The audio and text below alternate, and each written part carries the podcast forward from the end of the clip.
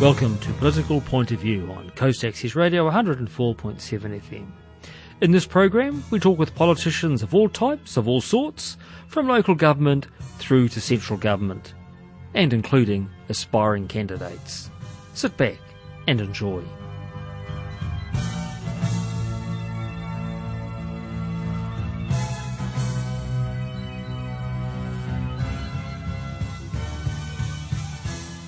Hello, listeners. Today is another day of a political point of view with Graham Priest, and today's guest is Bernie Wanden, who, of course, is the Mayor of the Horowhenua District Council. Now, Bernie, there's been another disaster on State Highway 1. Um, what, what's the problem with that piece of road? Oh, look, I, I don't know whether there's uh, a heck of a lot of problem with the road, to be honest. Um, I think there are a number of contributing factors. Um, I think uh, I think speed is a, is an issue. I think, unfortunately, with the volume of traffic uh, that we have on that um, section of the road these days, um, and look, there's no forgiveness in any lapse the concentration, uh, like there may be, uh, you know, we had some years ago, and I think unfortunately um, this, you know, all compounds to seeing sometimes some of these tragic uh, results. You know, it's not necessarily um, the road that's causing it. Uh, but, you know, I know we've had, in fact, last night we had a meeting with NZTA around safety improvements and things that we can improve in that stretch of road. And there are a number of things that they are looking at and hoping to get into action before Christmas. In other places, a simple row of um, stakes along the middle of the road has solved the problem. Do you think that would be applicable? Um, look, unfortunately, in that stretch of road, there are a heck of a lot of entrances uh, into private property, um, intersections onto different parts of, um, you know, off roads and things like that. So it sounds easy, but unfortunately, it's not. Okay. So that's one brilliant idea just in the in the. Look, there are other sections. There are other sections of the road that could have medium barriers. I mean, there are um, certainly, um, you know, parts of it, but there are, as you know, there is a lot of roads off and onto that section of the highway. That, that's right. Um, it's a pity if just people would stay to the left of the centre lane, it wouldn't happen, would it? No, that's right. Yep. Yeah. Uh, what's happening with um, the swimming pool? That's up and running. Yes, obviously, um, you know, obviously there are some restrictions, but yes, we are operating at the moment, um, and and we've just obviously got to look at, you know, social distancing and, and not having too many people in the pools and things like that at one time. But yeah, no, look, it's um, becoming part of the norm now. Um, how we manage those sorts of things, and um, look, I, you know. Can compliment the staff on doing a fantastic job of trying to manage that. It's a very well used facility, isn't it? It is, yes. Um, you know, exactly. It's been a, a, real bonus and a boon to um, our district having a, a quality of a, a, facility like that, and um, yeah, it is very well used.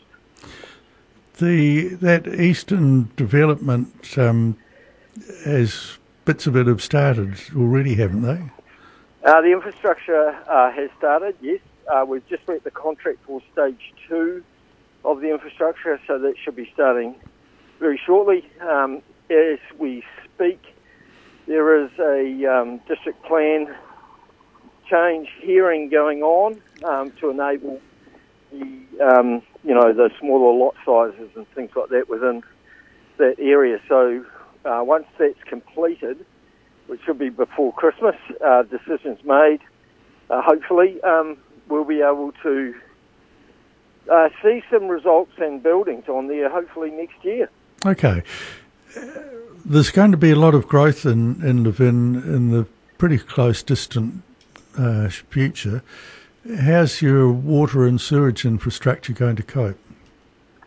Um, water, we're not too bad. Look, we uh, at the moment we, we know that you know when we look 10 to 20 years out, we've got a, a, a probably a supply challenge, uh, but we're also working on that uh, in terms of uh, looking at uh, future storage. Uh, wastewater, um, I think that's a bit of a challenge. Our wastewater treatment plant probably needs some reasonably big investment over the next five to ten years to not only handle the capacity but also uh, make sure it's up to up to standard. Um, whereabouts is that discharging nowadays?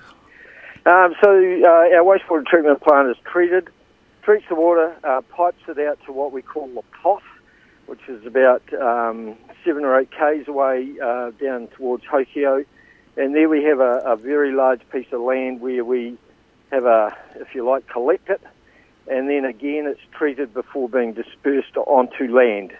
Um, so we're pretty, um, well, we're one of the first districts in the country to um, get to a stage where we're just about all our wastewater treatment plant discharges are to land rather than into water.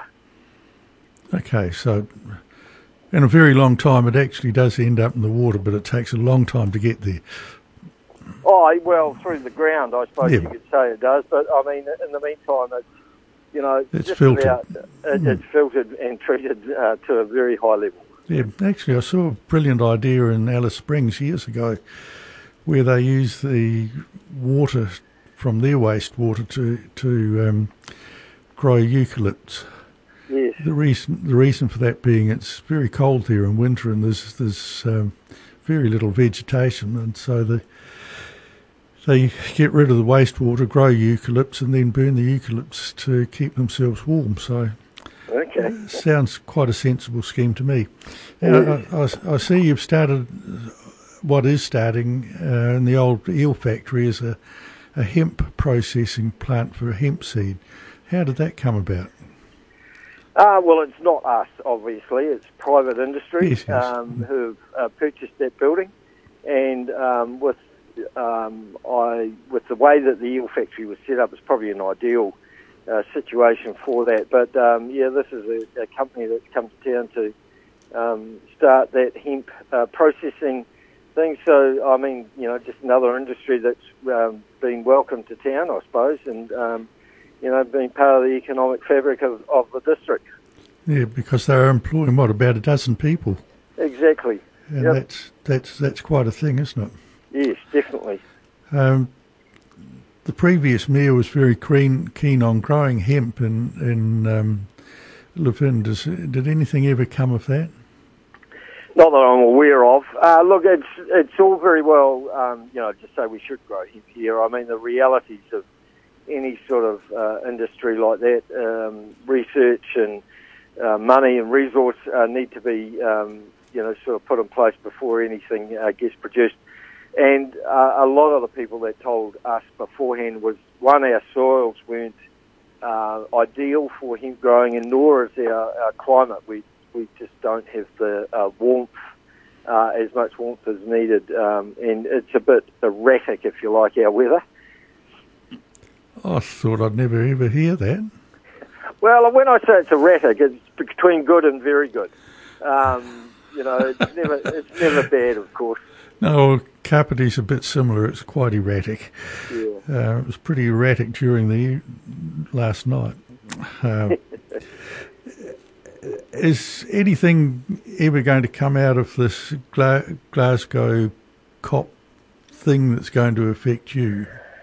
Uh, look, we're in the process at the moment of developing uh, an action plan for climate change. There are a number of things that will affect us over the years.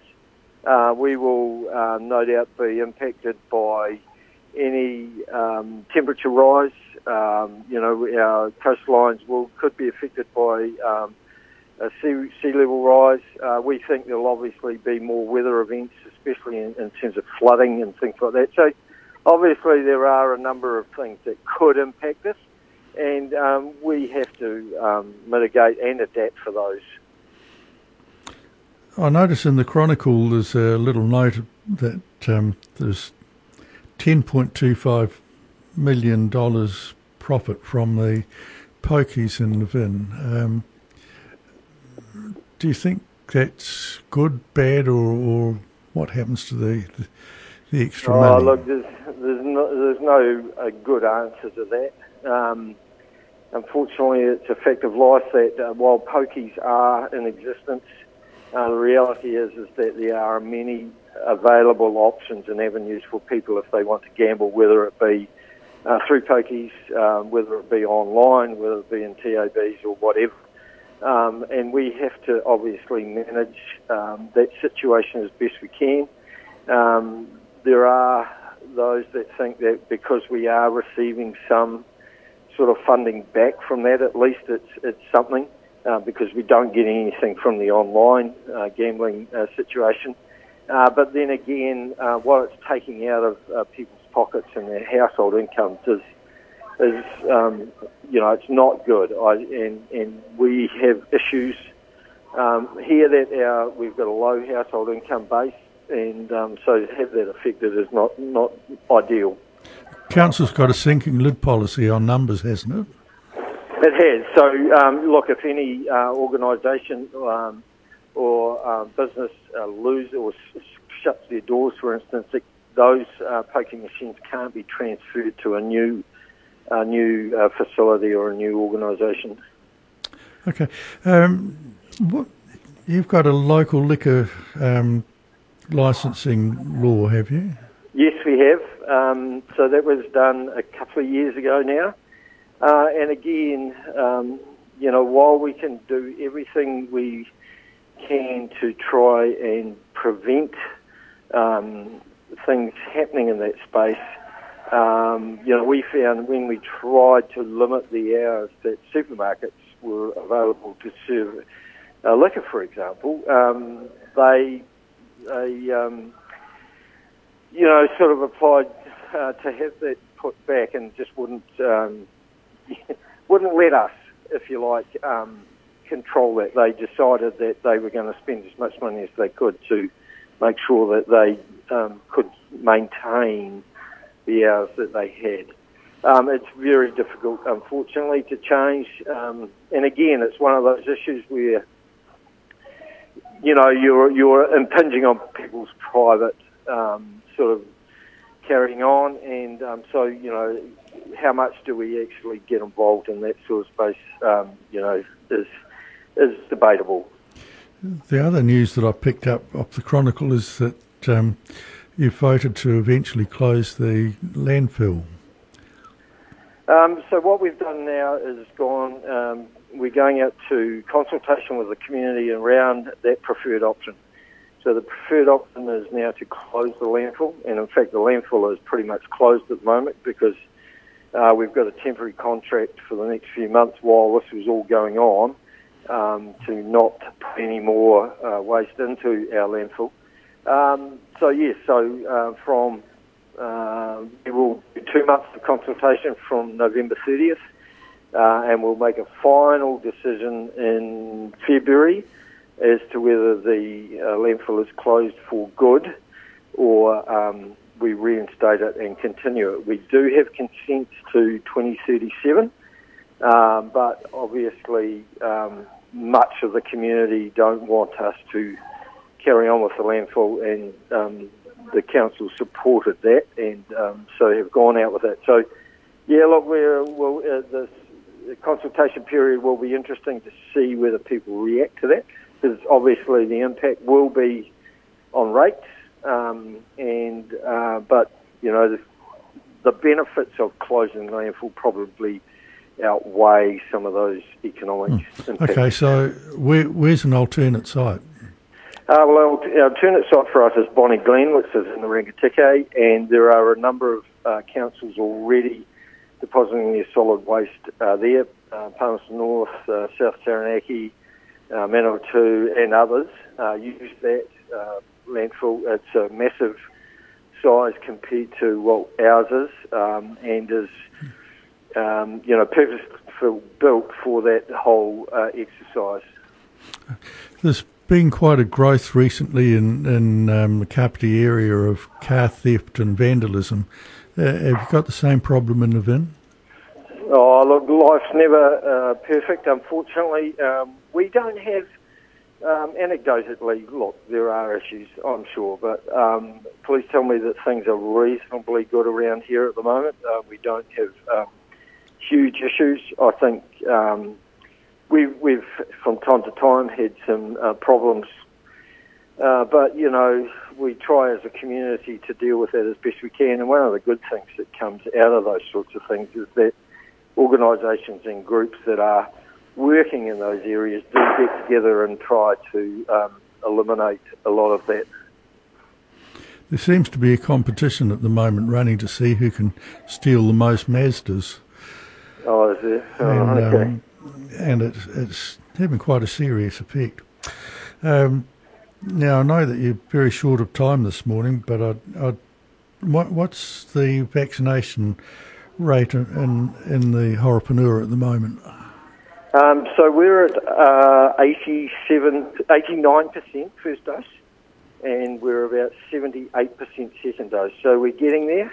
Um, uh, we're, um, uh, as I know, as a region, we're very much like the region. Um, it's been a um, you know logistical a major exercise to try and um, get through testing and vaccination um, procedures, but I'm pretty proud actually of the way that the community have responded in terms of that, and uh, we're, as I said, we're getting there. Um, we've still got a few challenges, like most of the country has in some areas, uh, but um, from where we were, uh, sort of a month, six weeks ago, we've we've really uh, had a, a good um, resurgence, if you like, of people getting on and getting um, getting their vaccinations. And as we've seen, um, it's getting closer um, and hopefully we can uh, ward it off because it is still the best way of trying to prevent it coming. Mm, that's real good news. And what's the council policy on employing unvaccinated staff? Look, that's still a work in progress at the moment. We're looking for some direction from um, you know, government and DHBs in terms of that, and I know that there are some. Um, you know, it, it is being talked about a lot. We expect some more direction uh, coming over the next couple of weeks.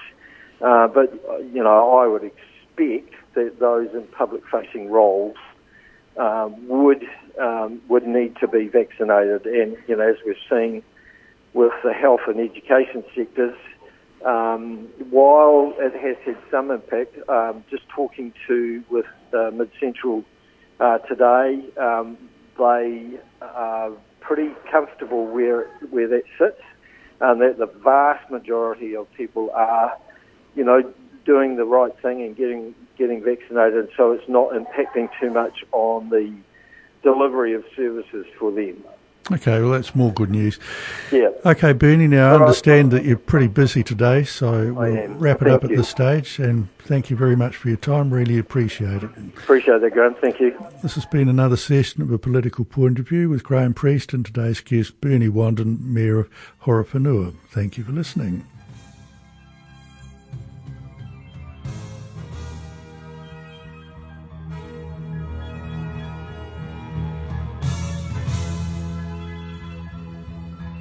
You have been listening to Political Point of View on Coast Access Radio 104.7 FM. In this program, we've talked with politicians of all types, of all sorts, from local government through to central government and including aspiring candidates.